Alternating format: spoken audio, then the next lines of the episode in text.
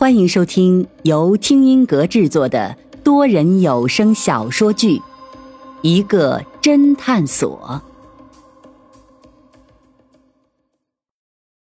第一百一十二章：逼问。说着，方寸取下手机之后，又从一个服务器的后面取出了一个小方盒子。方寸扬了扬手中的小方盒子，说道：“来来来，让我给你科普一下，这个叫做无线路由器，最新款的，内置锂电池，断电也能用。虽然你屏蔽了整个敬老院的信号，但是我猜想你的总机房一定可以上外网。于是我就跑到你的总机房来了，果然让我在这里找到了一个网线，把路由器一连上，现在整个机房都有无线 WiFi。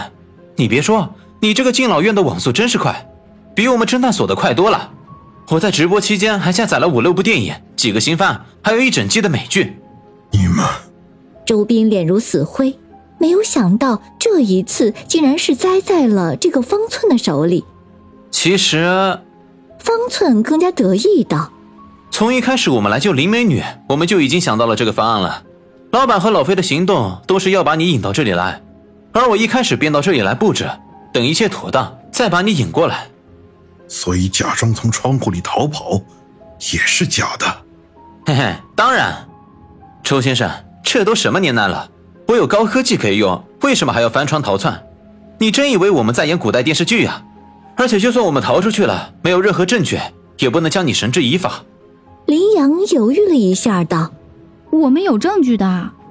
嗯，其实，在地下室冷库，我用手机偷偷录了视频。”虽然后来我的手机被周先生抢走并摔掉了，但是我录的视频是存在手机的 SD 卡里面的，而那个 SD 卡在我被周先生抓住之前就已经被我卸下来了，在被周先生搜身的时候又吞到嘴里。说着，林阳从口袋里取出了一个 SD 卡。你当时为什么不跟我说？云峰奇怪道：“我本来想等逃出去以后给你们一个惊喜，好在老板你面前炫耀一下嘛。”谁知道你们根本就没打算逃出去。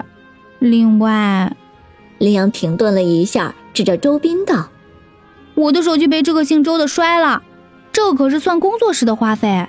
老板，你理所应当给我报销吧。”“哼，不就是一个手机吗？”林阳，改天我送你一个。安然笑嘻嘻道。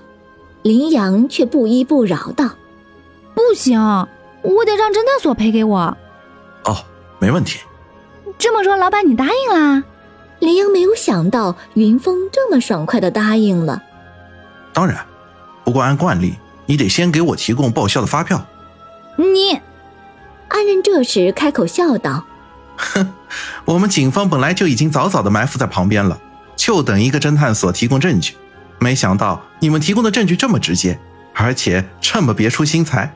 另外，我们警方这边总算是赶上趟了，起了关键的作用。”很快，周斌等一群人都被警方带走了。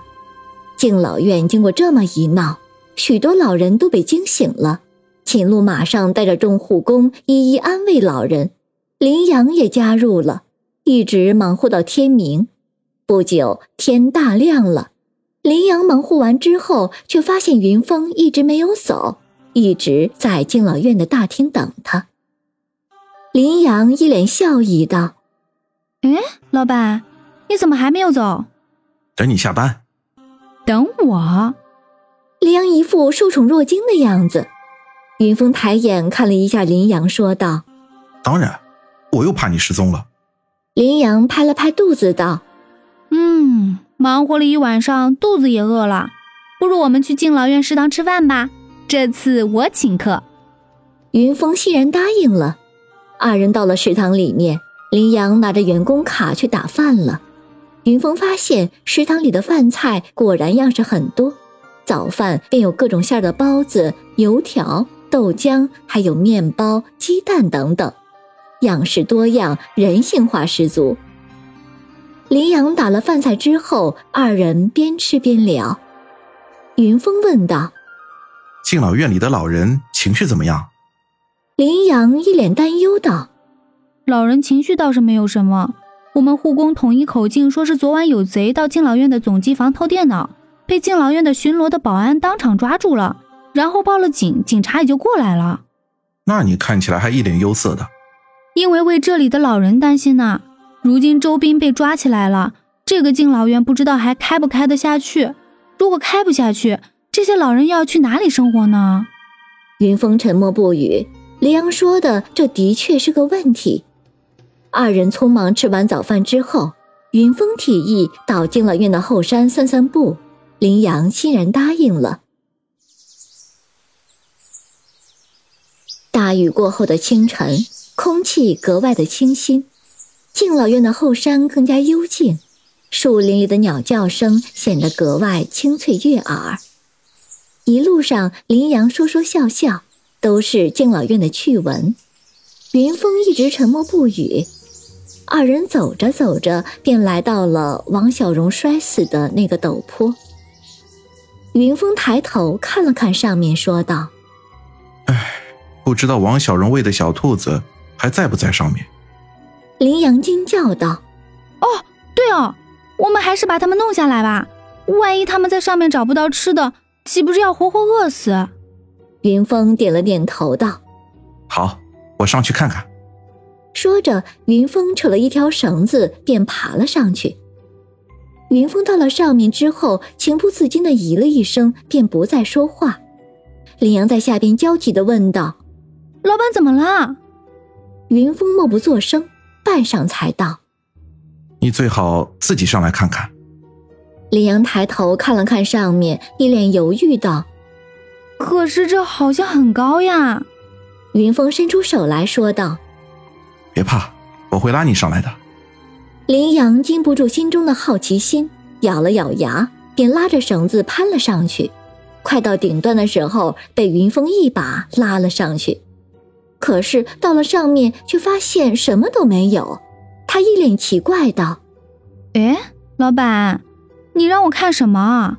这上面什么也没有呀！”云峰这时却突然从陡坡上一纵身跳了下去。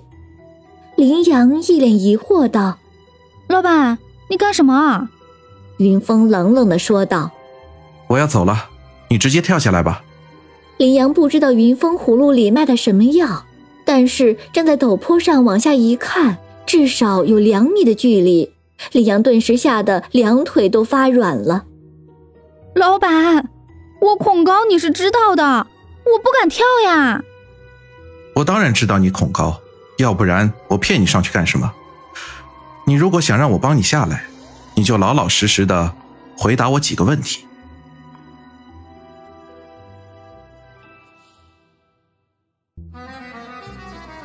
听众朋友，本集已播讲完毕，欢迎订阅收听，下集精彩继续。